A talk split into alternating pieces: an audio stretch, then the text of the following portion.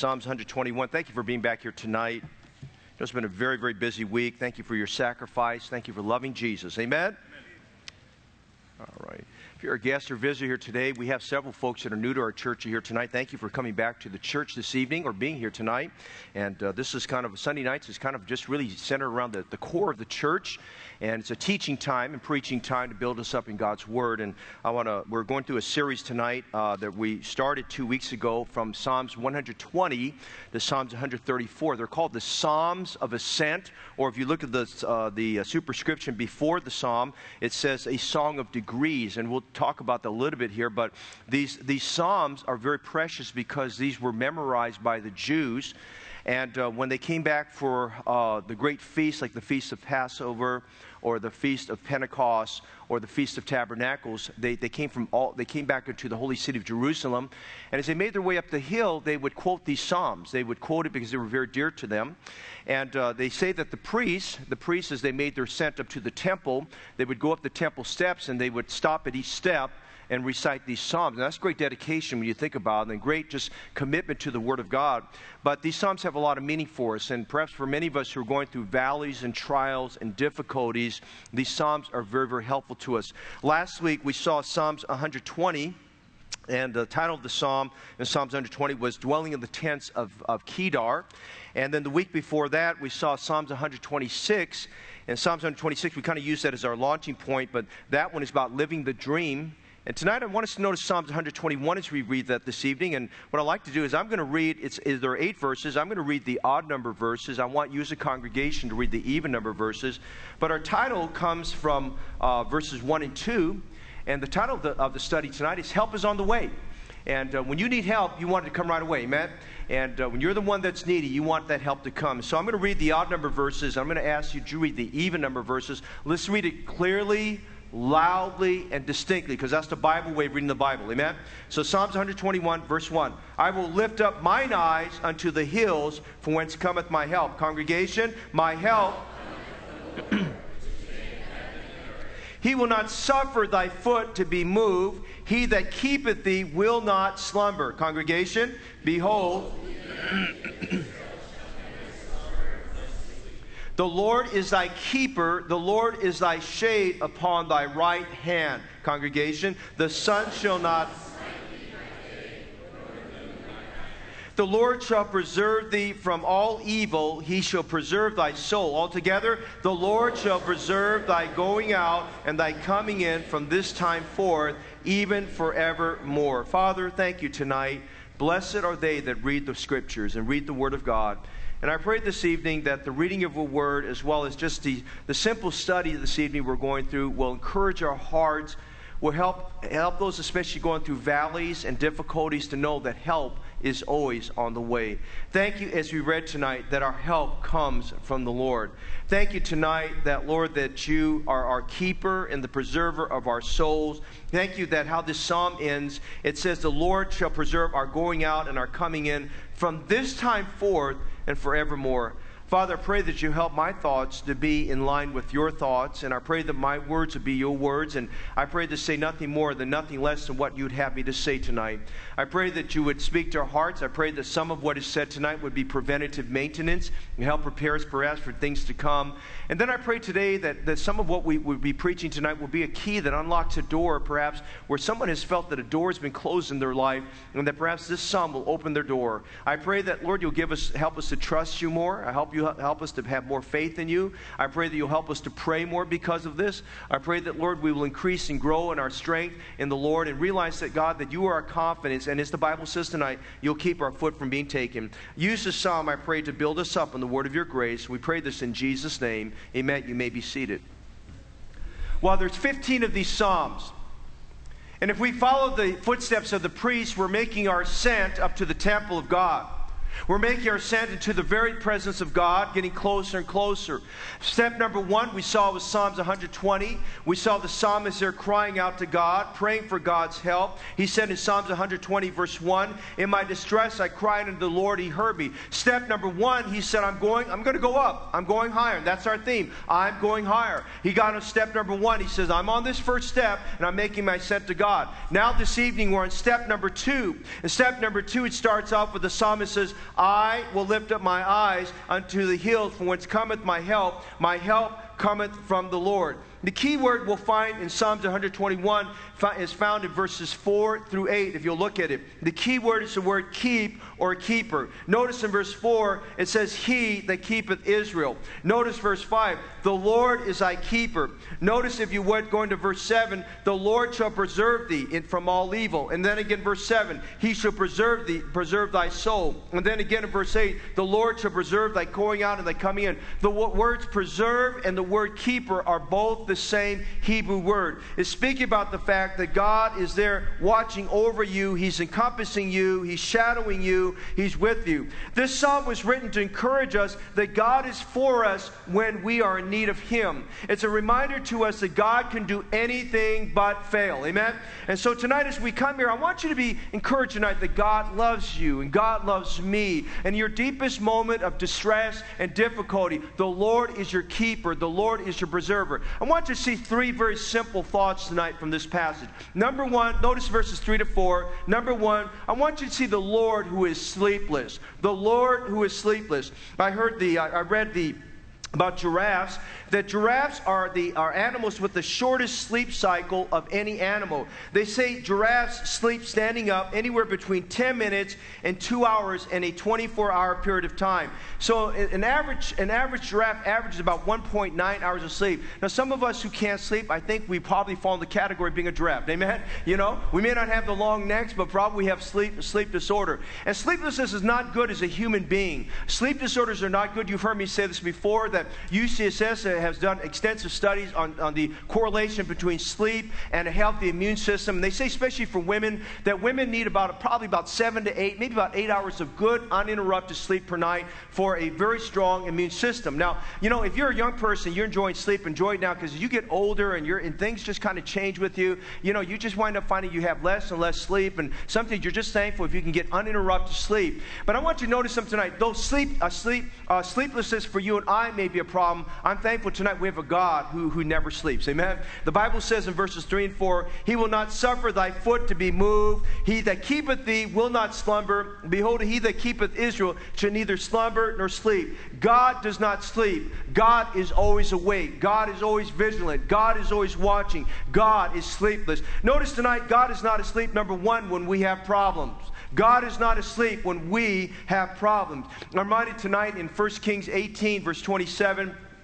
There was a confrontation between the prophet Elijah and the prophets of Baal. You remember that story there? And uh, those men, they were, they were, uh, they were just, they, were, they, they wanted to get Baal all riled up, and they wanted to call upon this false god to come and help them. It got to about midday, and of course Elijah knew that Baal was dead, and we know that Baal was a dead god and not an active god. So he, he, he was mocking them. And one of the things he said in mocking them, he says, well, you know, do something about this. He said, maybe perchance your God is on an adventure, he's on a journey somewhere, or maybe maybe he's asleep. You know, I'm thankful tonight we have a God that doesn't sleep when we have problems. When you have a problem, he's very aware of what that problem is. He's very aware what goes on. Look again. He doesn't sleep and he doesn't slumber. He knows we have problems. He understands our problems. He knows we're looking for answers and solutions when we have problems. His quietness should not be confused or thought of as, as God being uh, just uh, indifferent to our situation. God never sleeps during our problem. But you say, well, Pastor, I'm crying to God and I feel like He doesn't hear me.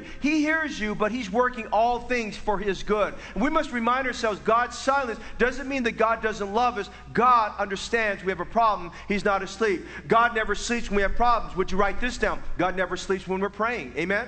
Now, I've been to some prayer meetings, and I have to be, make a confession to you. I've been to some prayer meetings where I've heard guys fall asleep, and you can hear them snoring through the prayer time, uh, during their prayer meeting time. But I'm thankful that when you and I are praying, especially during very intense times, God is open to our prayers. He hears us. Our prayers might be boring to us, and someone else's prayers might be boring to them, but our prayers are never boring to God. Our prayers might lack eloquence and articulation, but God is never asleep when we pray. And our most earnest praying, God is not asleep. And our most urgent praying, God is not asleep. I'm thankful as I think about the storms that the disciples were on on the, on the, on the Sea of Galilee.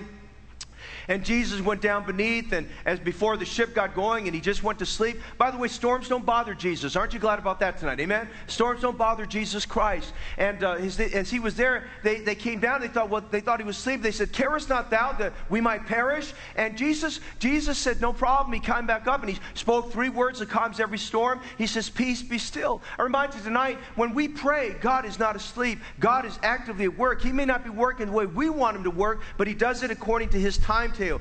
Timetable. He proves to us every time when we have a problem, every time we're praying, that he's there. By the way, number three, God is never asleep when we need provisions. God knows our need. I'm going to give you some examples tonight. Remember the story there about Elijah? God, Elijah told told uh, uh, children of Israel, he said, Hey, I want to tell you something. He says, God's not going to send rain. He says, Your, your rain, the heaven is going to be shut up. You're not, there's going to be any rain. And so famine started. The ground started to be parched, and the, and the clouds were, were, were tightened up, and no rain came down. And God led Elijah, of all things, to a drying brook. And as he stood by that drying brook, God met his need. I mean, amazingly, he watched this brook decrease in size over time because water was evaporating. But that water was his water source for, for a one year period of time. And God met his need. Even though that brook dried up until it was completely completely dried up. God met his need. I remind you tonight, sometimes we're going to be at the drying brook of life. We're going to watch the brook of our savings be depleted. We're going to watch the brook of our strength be depleted. We're going to watch, perhaps, maybe if you're in sales or some other line of work like that, where you've got a pipeline of clients, you're going to watch, perhaps that may decrease over a period of time. Whatever it may be, your, your whatever it may be, sometimes we feel like when we, our needs are drying up, God is still there. God is not asleep when our provisions dry up. I think about David when he was running from his son Absalom. Remember that?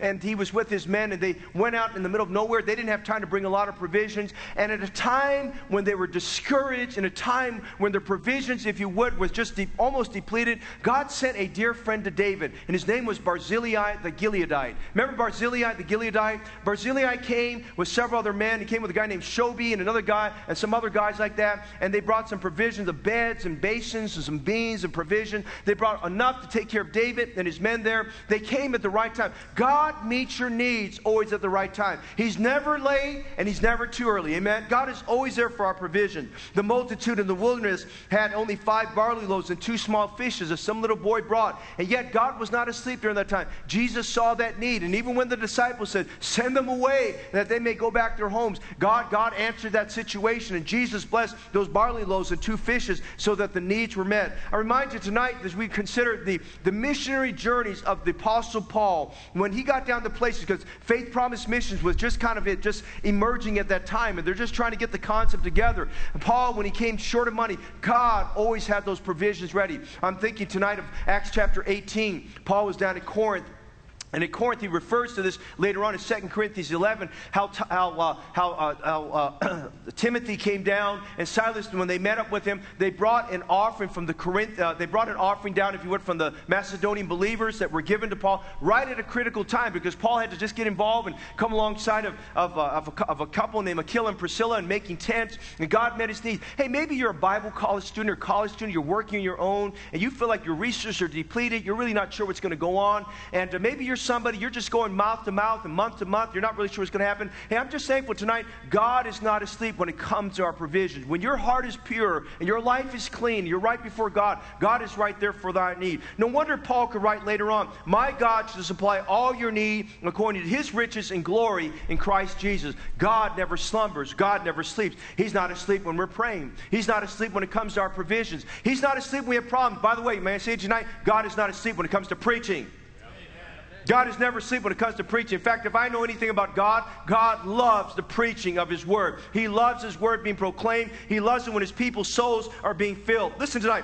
Biblical preaching awakens our conscience and stirs us to live for God. Preaching is when God's Word comes alive in our hearts, convicts us of an area of our life that needs convicting of, and moves us to action. God God, preaching is how God calls preachers and how God calls missionaries. Preaching is how the work, the work of God is advanced. Preaching is how sinners get saved. Preaching is how consciences get moved. Preaching is the starting point for revival. Listen, tonight, God is never asleep when it comes to preaching. Now, Eutychus, there are, and every church has a Eutychus or two. They may fall asleep during preaching, but God is never asleep when it comes to preaching. God uses preaching to bet a thought in our hearts and stir our soul about something. And we need to be attentive and listen to God because you you never know. A preaching service is a time that God might call a man to the ministry, and God might call a man to preaching, and God might stir a church to go on and do something greater for God. I'm reminded of the story tonight of a mother who had a four year old daughter, and the mother was preparing her daughter for bed. And the little girl, as tip kids do, as they go through these cycles, she, was, she got that place where she was afraid of the dark and she was just scared about different things. And, and her mom tried to calm her down every night. And so, as the lights were going out, the girl kind of looked out the window and she saw the moon. The moon was just very fully bright that night. And she saw that and she asked her mother a question. She said, Mommy, is that God's light up there? Is that the light that God uses to kind of see things around in heaven? Mommy, is that God's light up there? And the mother said, Yes, dear, it sure is. And she, so the little girl asked the mother a question Will he put it out and go to sleep as well? And then the mother replied and says, Oh, no, honey, God never goes to sleep. And I like what the little girl said. She said after a few moments, She said, Well, as long as God is awake, I'm not scared. May I tell you something tonight? God is always awake. You don't have to be scared. Amen? You can be, you can be, you can rest assured that God is there for you. Thank God tonight the Lord is not sleepless. The, uh, the, the Lord never goes to sleep. Secondly, would you notice something else in verses 1 and 2? We see the Lord who is, who is, who is sleepless. Uh, notice number two, we see the Lord who is our succor, our Lord who is our helper. Look at the psalmist as he starts off verses 1 and 2. I will lift up my eyes. Now, everybody has to come to the point you're going to get your eyes to the hills. When this psalm was written, this was written by one of the sons, sons of Asaph. This was not written by David. This is written by one of the sons of Asaph. And when the sons of Asaph wrote their psalms, most of those psalms, if not all of them, were written during the Babylonian exile when they were coming back or right, right after they came out of captivity. Many of them, as they were in the flatlands of Babylon, they saw those flatlands and they longed for their heritage. They longed to get back to the hills from whence came their help. They thought about Jerusalem and the surrounding mountains. And you know, that you hear the story sometimes when uh, they used to say these these, these stories of old, they said, well, you know, well, you're, you're going to go to battle. And they said, on a certain day, look to the mountains or look to the hills. We'll be coming there with help. And, you know, the idea there with the psalmist there, he says, you know, I have to get my eyes on the hills because I'm getting discouraged by looking at the valley. Let me remind you tonight, child of God, that as we look at the valley of life and the trials around that valley, as you walk through the valley of the shadows of death, sometimes we can be very discouraged in our soul and we can be downcast in our heart. And we've got to get our eyes off the valley. And every now and then, like the psalmist, we need to get our eyes up onto the hills from whence cometh our help. He's looking at the hills, not that, that the hills themselves would provide help, but God Himself would be coming down, would be descending from above and meeting with us in our need. God would meet you right where you're at. Notice in verse 1 He says, I will lift up my eyes into the, hell, the hills, from whence cometh my help. My help cometh from the Lord, which made heaven and earth. Keep your finger there. and Notice uh, Psalms chapter 3, if you would please. Psalms chapter 3. This is not in your notes, so you need to go to Psalms chapter 3 for a moment. And David had the same thought when he was fleeing from Absalom, because this is one of the Psalms he wrote uh, during that time when he was in great trial from Absalom.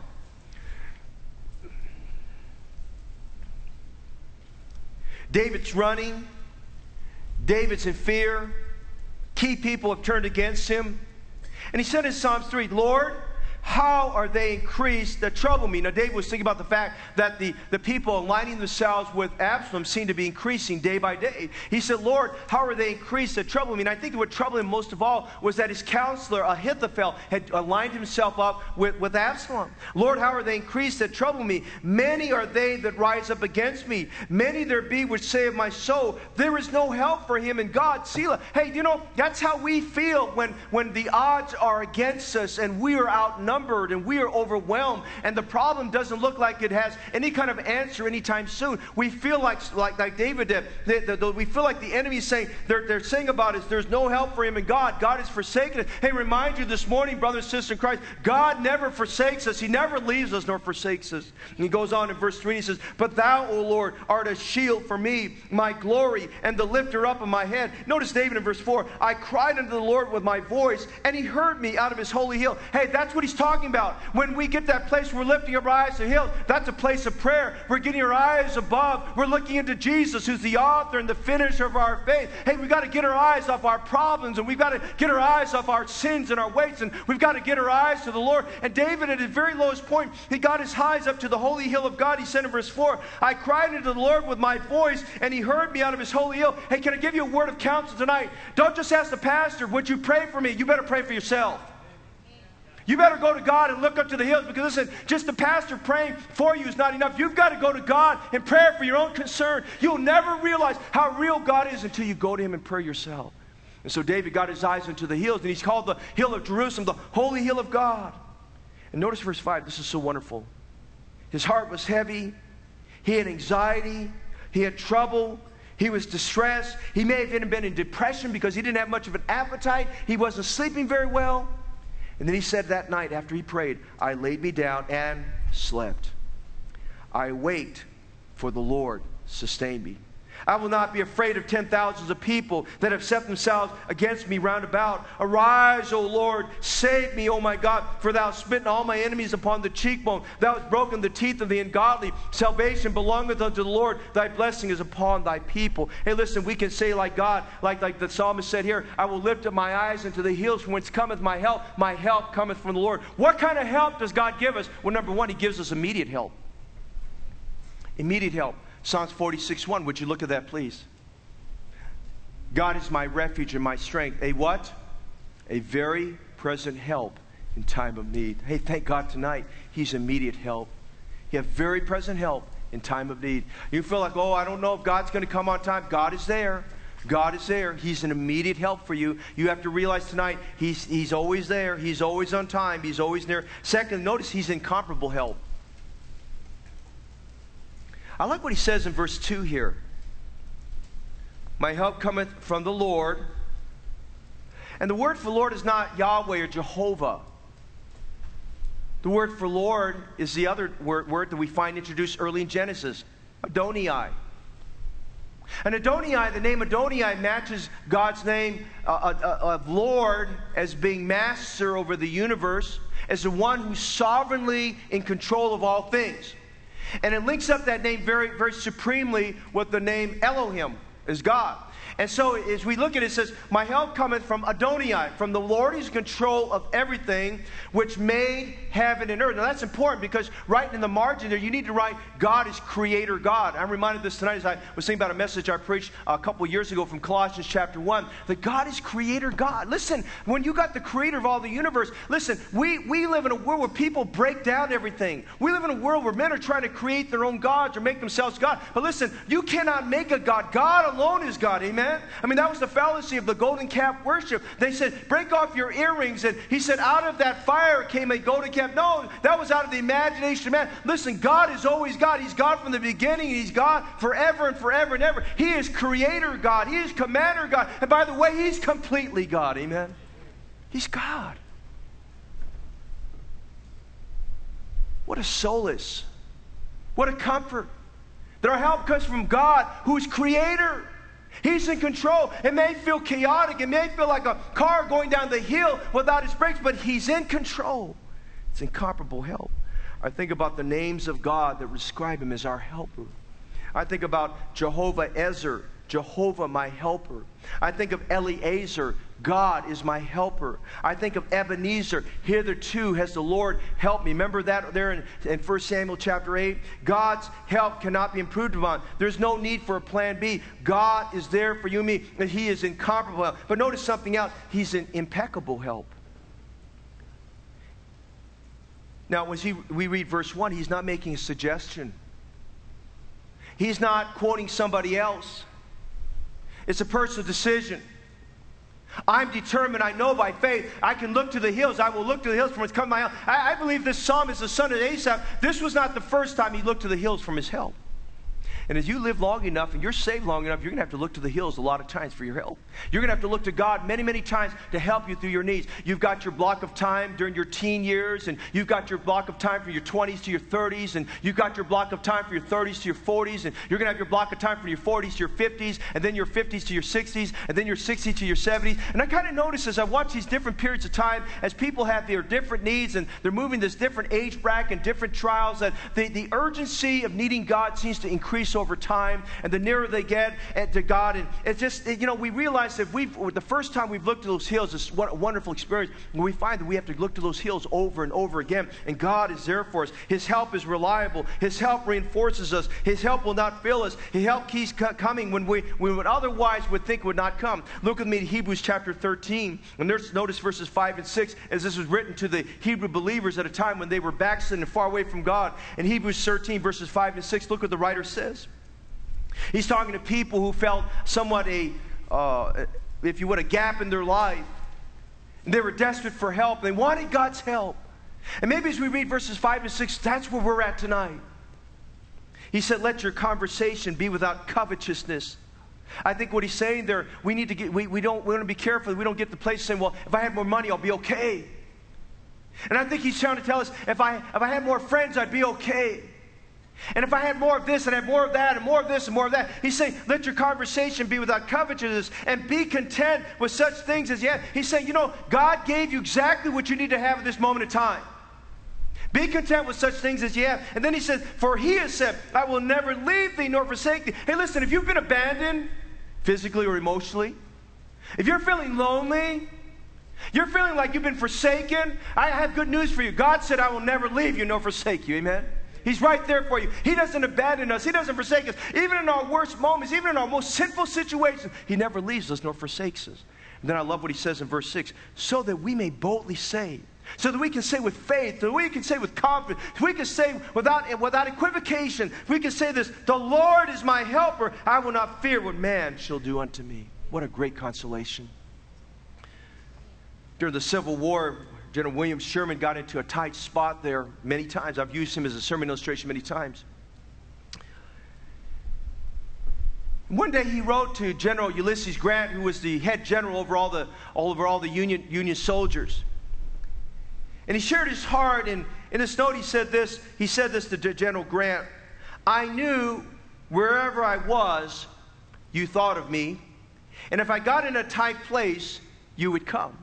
And I remind you tonight, God always thinks of us, and we're in a tight place. He always does come. Amen. God is there for us. I mean, thank God General Sherman kind of thought about that, but General Grant, but I'm thankful we have a God who's there. The psalmist said, I will look into the hills from whence cometh my help. My help cometh from the Lord. God is there for you. His help is impeccable. His help is incomparable. His help is immediate. Hey, thank God tonight that you've got a God who's there for you. Amen? But notice one other thing tonight we're done. We see the Lord who's sleepless. We see the Lord who's our succor. But you notice in verses 4 to 8 tonight, the Lord who is our sentinel. He says he's our keeper. He says he shall preserve us. And he gives us some ways in which he talked about that tonight. The Lord who's our sentinel. Up on the East Coast during a snowstorm, during one winter, a boy, maybe five or six years old, uh, was given an invitation by some friends not very far from him. They said, Hey, would you come to our I'm having a birthday party. Know it's not going to be good weather, but I'm having a little birthday party. I'd like for you to come and, you know, and, and, you know, good weather. You could probably walk maybe two blocks in about a couple minutes or so. But it was really bad winter storm. There was a blizzard going on, and the little boy, as, as little children should, he asked his little father, he says, Daddy, he says, Daddy, you know, my, my friend down the street invited me to come to his birthday party. All my friends will be there. Can I go, Daddy? And the daddy looked out the window. It's a blizzard storm. He says, Son, it's really not safe out there. I mean, you know, normal weather, it's okay, but I mean, the snow, it's, there's blinding snow out there and it's cold. And he says, Son, I don't want you getting, I don't want you getting lost and things like that. And, and he says, Son, I don't think it's a good idea. And the, and the boy was crushed. He was crushed inside because he really wanted to be with his little friends and, and to celebrate that birthday party and just enjoyed the cake and all that. And, and he was really crushed inside. He kind of was forlorn and kind of sat in a chair in a corner somewhere. And he wasn't angry with his dad, but he's just feeling very disappointed about that. And of course, as a dad, you know, he wanted the best for his son. And he knew his dad, his son would behave himself well, and he wanted his son to go, and he kind of thought on it, vacillated about it, thought about it, and he thought, okay, son, come here. He says, I've thought about it a little bit. The storm's bad outside, but here's what I want you to do. I'm going to give you instructions how to get there. He said, I know you know how to get there, but there's a storm. I want you to follow my instructions. He says, son, you just put on your overcoat, put on your mittens, put on a hat over your head, put on your snow boots. I want you to get outside, and I want you to walk down a straight path. Don't look either way. Don't let the winds blind you. Don't get distracted. Just walk down a straight path. And he says, I'm going to help you count how many steps to get there, and you'll recognize the house when you see that. He says, Daddy, that sounds like a good idea. So the boy put his coat on. Put his snow cap on, he put his mittens on, he put his boots on, he was all bundled up, and he went out the door, gave his dad a big hug, and he started walking outside. And true to what his dad said, man, the, the, the flurry of the snow was bad. It was very blinding, and if you turned your head one moment the wrong way, you'd get blinded or turned around your way. The little boy remembered his father's instructions. His dad said, Now, please remember, you got to follow what I'm telling you, or you're going to get lost. And the boy started walking. He hadn't gone maybe about 20 steps, and he just kind of felt like he was being followed. And he looked behind him, but he didn't see anything. He just said, I think somebody's following me. But he kept on going. And finally, he made his way. What would have taken maybe, maybe four or five minutes to get there took him about half an hour to get there because he was just taking his way very slowly. The snow was very blinding. And after about 30 minutes walking down, which to him just didn't seem like that long, but it was about 30 minutes, he made his way there and he recognized the house. It was uh, the house where his friend lived. And he looked and he was so happy. And then he noticed behind him, he saw a figure kind of hide behind a lamppost. And he couldn't tell what it was, but he looked there. And later on, he found out that, as he, that after, after the party that his father had followed him from the moment he left the house. His father followed him, making sure his son would make his way there safely. His father followed him all the way to that boy's house to make sure he got there safely. Can I tell you something tonight? That's how God works for you and I.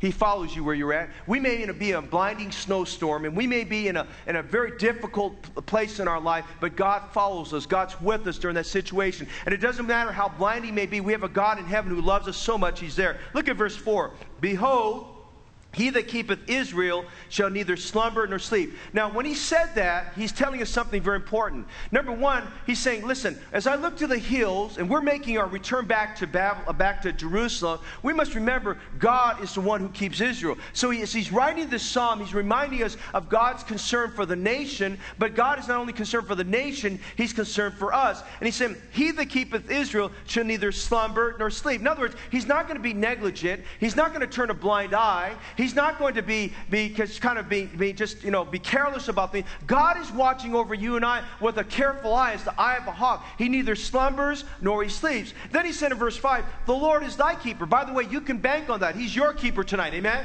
Don't worry about everybody else. He's your keeper. He's there for you. The Lord is thy keeper. Hey, how many have been in a tough situation, an almost very dangerous situation, and the Lord was there as your keeper? Amen?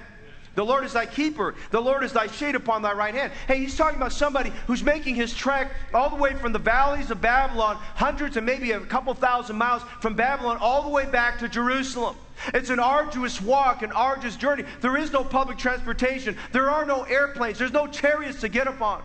He's making his journey there, and the sun is shining brightly. It's hot, it's humid. He's walking through the sand. He has no umbrella, he has no shade. But here's what he's saying He's equating the difficulties in life as being the sun bearing down upon us and almost like melting us away and almost just burning us away. He says, Look, the Lord is thy keeper, the Lord is thy shade upon thy right hand. Hey, that it may get hot. And it may, the heat, you'll feel the intensity of the heat, and you'll feel the sun rays of the trial upon you. But the Lord is your keeper through all that, he said. And he says, The sun shall not smite thee by day, nor the moon by night. Hey, later on, we find that Hezekiah writes the same thing in Psalms chapter 91. He says, The sun shall not smite thee by day, nor the moon by night. He says, Listen, God is there for you. And he said in verse 7, The Lord shall preserve thee from all evil. Underline that, all evil. He should preserve thy soul. In a few weeks, we'll be in our study from 1 Thessalonians 5.23 on Wednesday night. Paul, realizing what was going on in the spiritual lives and the battle the Thessalonian believers were going through, he said, The Lord sanctify thee, spirit, soul, and body.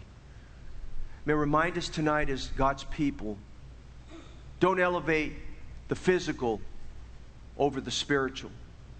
You were made as a spiritual being. Focus on your soul. Work on your soul life day by day. Realize in your soul when God is speaking to you. Obey every impulse of the Holy Spirit. When God motions you to prayer, go to prayer. When God motions you to read His Word, there's a reason why He wants you in your Word, His Word. And God brings you to a particular chapter of Scripture, there's a reason why God brings you there. And notice what He says in verse 5 The Lord shall preserve thee from all evil, He shall preserve thy soul. Hey, listen, if you're saved tonight, you can thank God tonight, He can preserve your soul. Amen. Then he says, The Lord shall preserve thy going out and thy coming in from this time forth and for even forevermore. What's he mean by that? He's talking about the walk of faith. We walk by faith and not by sight. He's talking about the journeys of life. Hey, listen, you see, God watches over us. The word keeper means to protect.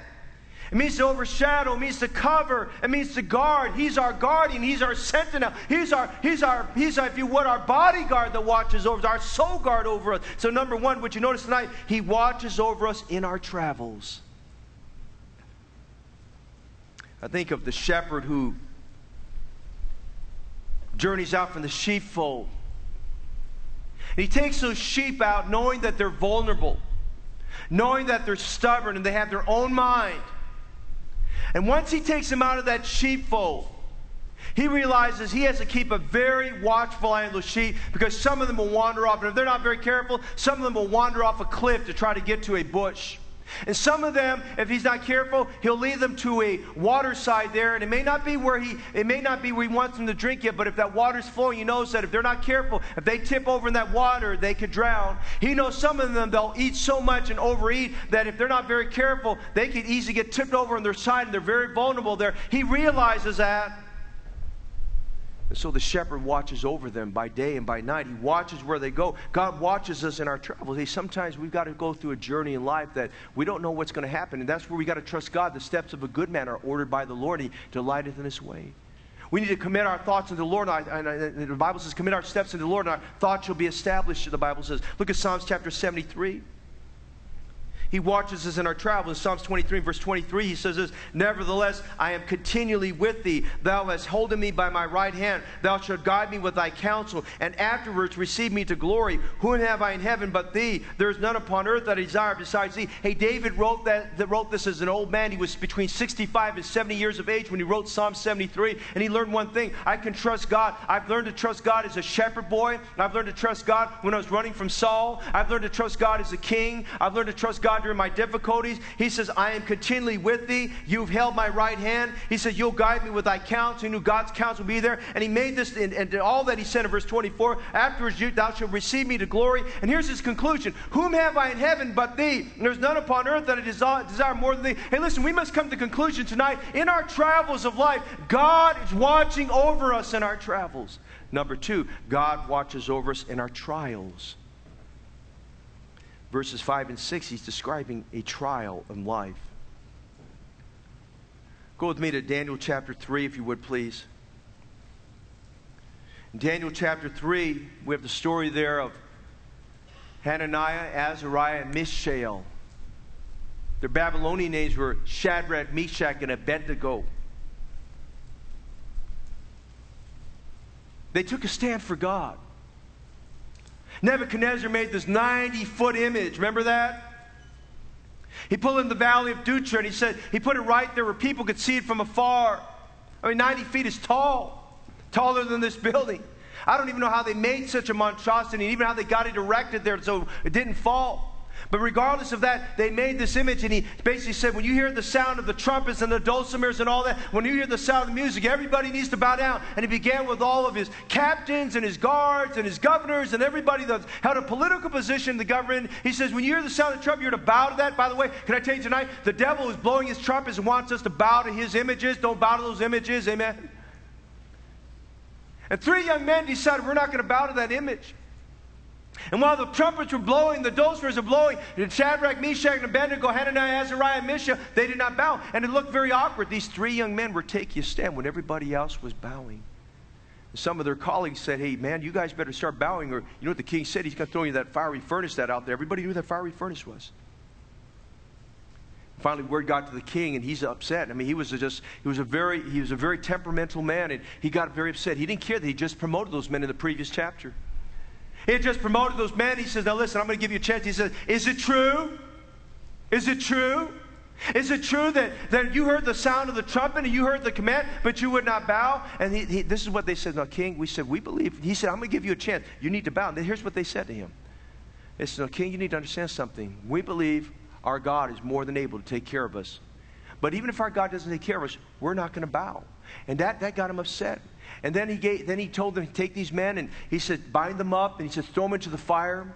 He threw them into the fire, and then he realized that as they were in that fire, he says, wait a minute. He says, something's not right here. They're, they're, they're, filled this thing up, and the Bible says he made it seven times hotter. It was so hot that the men that initially grabbed, grabbed, grabbed him, his own men, were killed by the intensity of the heat from it. I mean, you can only imagine how hot the fire was on that. And he threw these three men in, and under normal circumstances, they would have already been dead by the heat. But he looked in there and he says, wait a minute, I see some movement inside that fire. I don't hear any sounds. I see movement. He says, how come they're not screaming? How come they're not crying? How come we don't smell the, the burning of flesh in here and the burning of clothes? How come we don't smell any of that? And he looked inside. He says, hey, did we throw three men in there? And They said, yes, king, we did. Well, how come I see a fourth one? And the fourth was like the son of man. Hey, he even knew that Jesus was with them. Amen?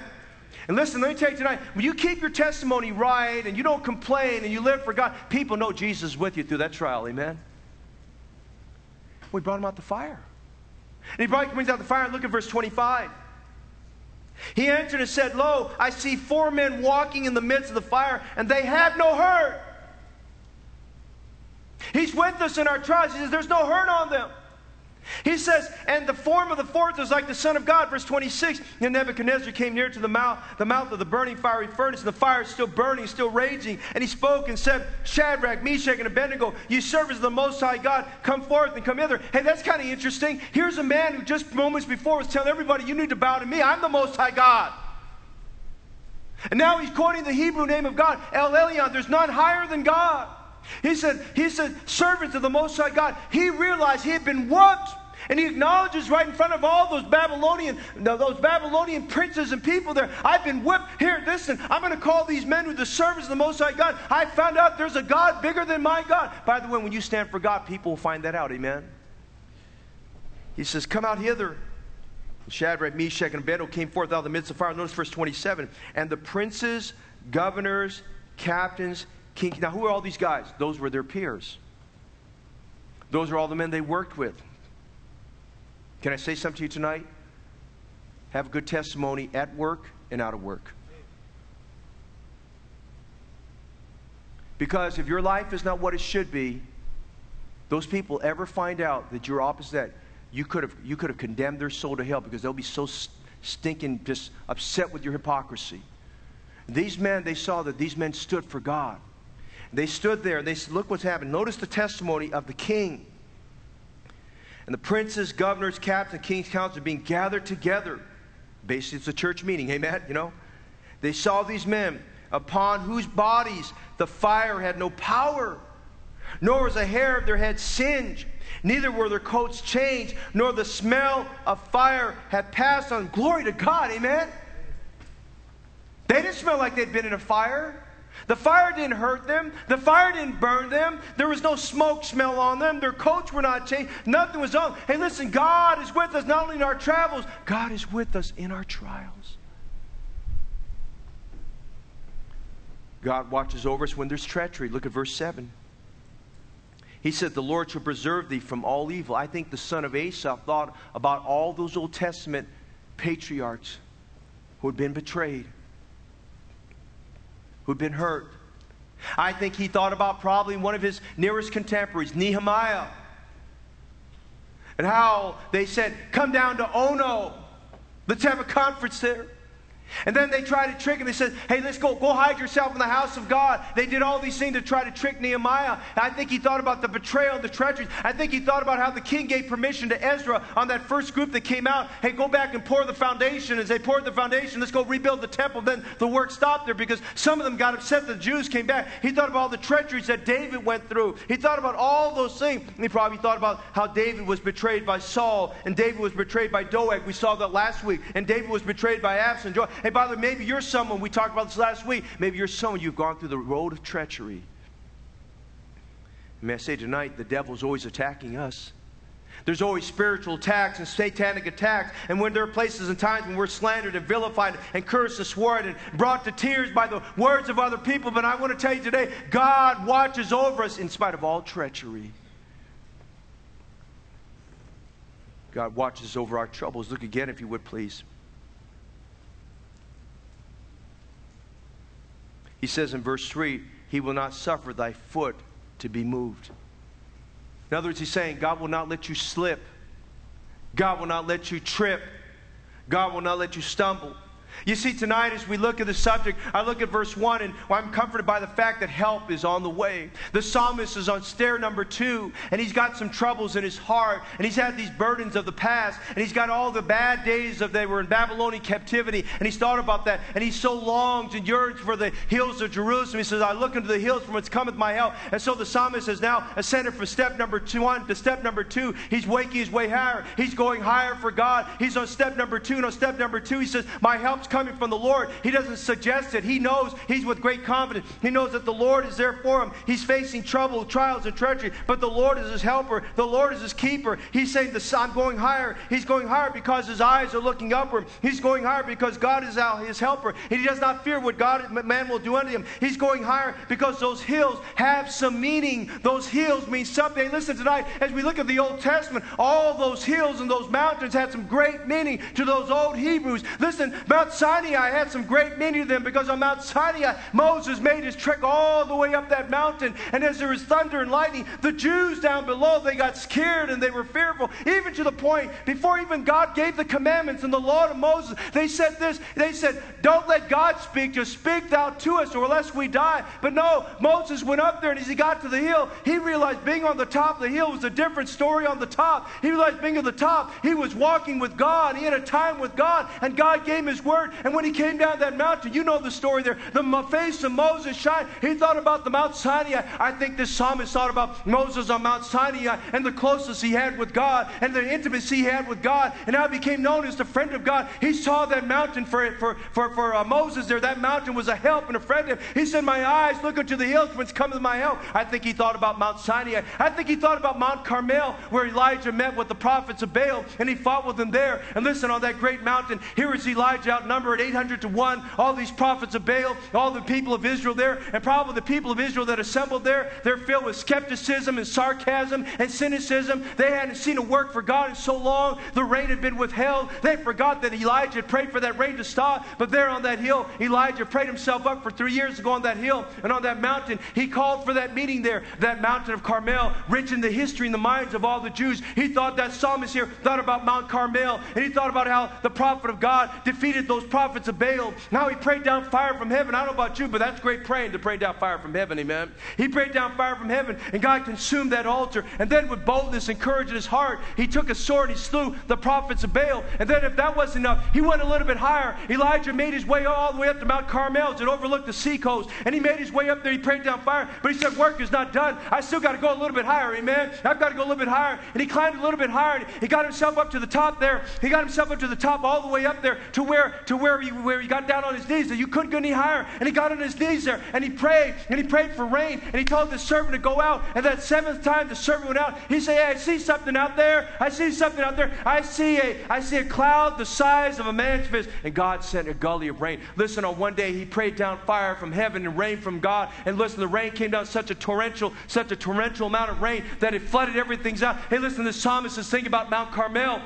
where God did a work of fire and God did a work of rain. He's thinking about Mount Sinai where their help came, where God gave the law and God gave the commandments and God gave the instruction for the tabernacle. But there's one other mountain he's looking at, one other mountain we don't want to leave aside. I think he thought about Mount Calvary, man. I think he thought about Mount Golgotha's hill. I think he thought about looking ahead in prophecy that our Savior would come and he would take on the form of a, of a man. He was God who became a man. He would take on the form of man and yet without sin. And as he did so, he lived a life for 30 years, just an ordinary life, and he was obscure from everything in life from ages 12 to 30. And then at age 30, he went into his ministry there. And age 33, listen, the time came when Jesus said, My hour has come, and he would go to the cross for the sins of all the world. I think the psalmist is looking over there, looking there, and looking in anticipation that the Savior would come, a sacrifice, the complete sacrifice for the sins of all the world. And there on Mount Calvary, our Savior went, and he was crucified on the cross, and then he shed his blood for the sins of all the world. Listen, that psalmist was looking to some important hills in his life. I want to tell you this evening, we have to look to those hills. We've got to sometimes look to Mount Sinai where we got to draw close to God and get up on that mountain with God. And we've got to go to Mount Carmel sometime. We need to pray down revival fires and pray for some rain to come down to fill up our souls that are depleted. And we've got to get back to Mount Calvary every now and then. And there at Mount Calvary, there, we remember that Jesus died on the cross. And listen, we need to keep the death of Christ and the suffering of Jesus Christ fresh in our minds and fresh in our heart, burning in our soul, so that every single day we wake up and we go to bed at night reminded that Jesus is all the world to me. Amen. And tonight I want to remind you tonight we've got to look to those hills whence cometh my help. Hey, the psalmist is saying here, I'm coming to step number two. I'm going to look to those hills whence cometh my help. My help cometh from the Lord. I'm going higher, he said. I'm going higher, he said. I'm going higher. Hey, will you go higher? I'm going higher. Will you go higher as well? Amen. We need to go higher for God. We need to go higher for Christ. Don't let that trial take you down, and don't let the trouble take you down, and don't let the loneliness take you down, and don't let the bad news take you down. Don't let that bad letter you're going to get tomorrow, that bad email you're going to get tomorrow, the bad text message take you down. You just get your eyes on the hills whence cometh your help. Listen, your help cometh from the Lord. It's not going to come from the U.S. government. It's not going to come from Social Security. It's not going to come from the U.S. military. It's not going to come from overseas. It's not going to come from the stock market. It's not going to come from the real estate. Real estate prices going up. It's not going to come from another building. It's not going to come from some, uh, some personality in your life. It's got to come from the Lord. And whatever your thoughts may be tonight, let's get our eyes to the hills whence cometh our help. Our help cometh from God. Help is on the way. Do you need help? Maybe you need to look to Calvary and get saved tonight. If you're not 100% sure that if you died today, that you're going to heaven, you need to look to Mount Calvary where Christ died and be saved. Maybe tonight your soul is depleted. Your soul life is greatly in need of God. You need Mount Carmel right now. A Carmel where the fire of God comes down and burns, puts a fire in your soul and sends rain, the rain of revival, to refresh you once again. Maybe all the world's distractions and being busy with all the other things. You need to get on Mount Sinai where you get, you get up on the mountaintop with God and walk with God. Look to the hills, for whence cometh your help. Your help cometh from God.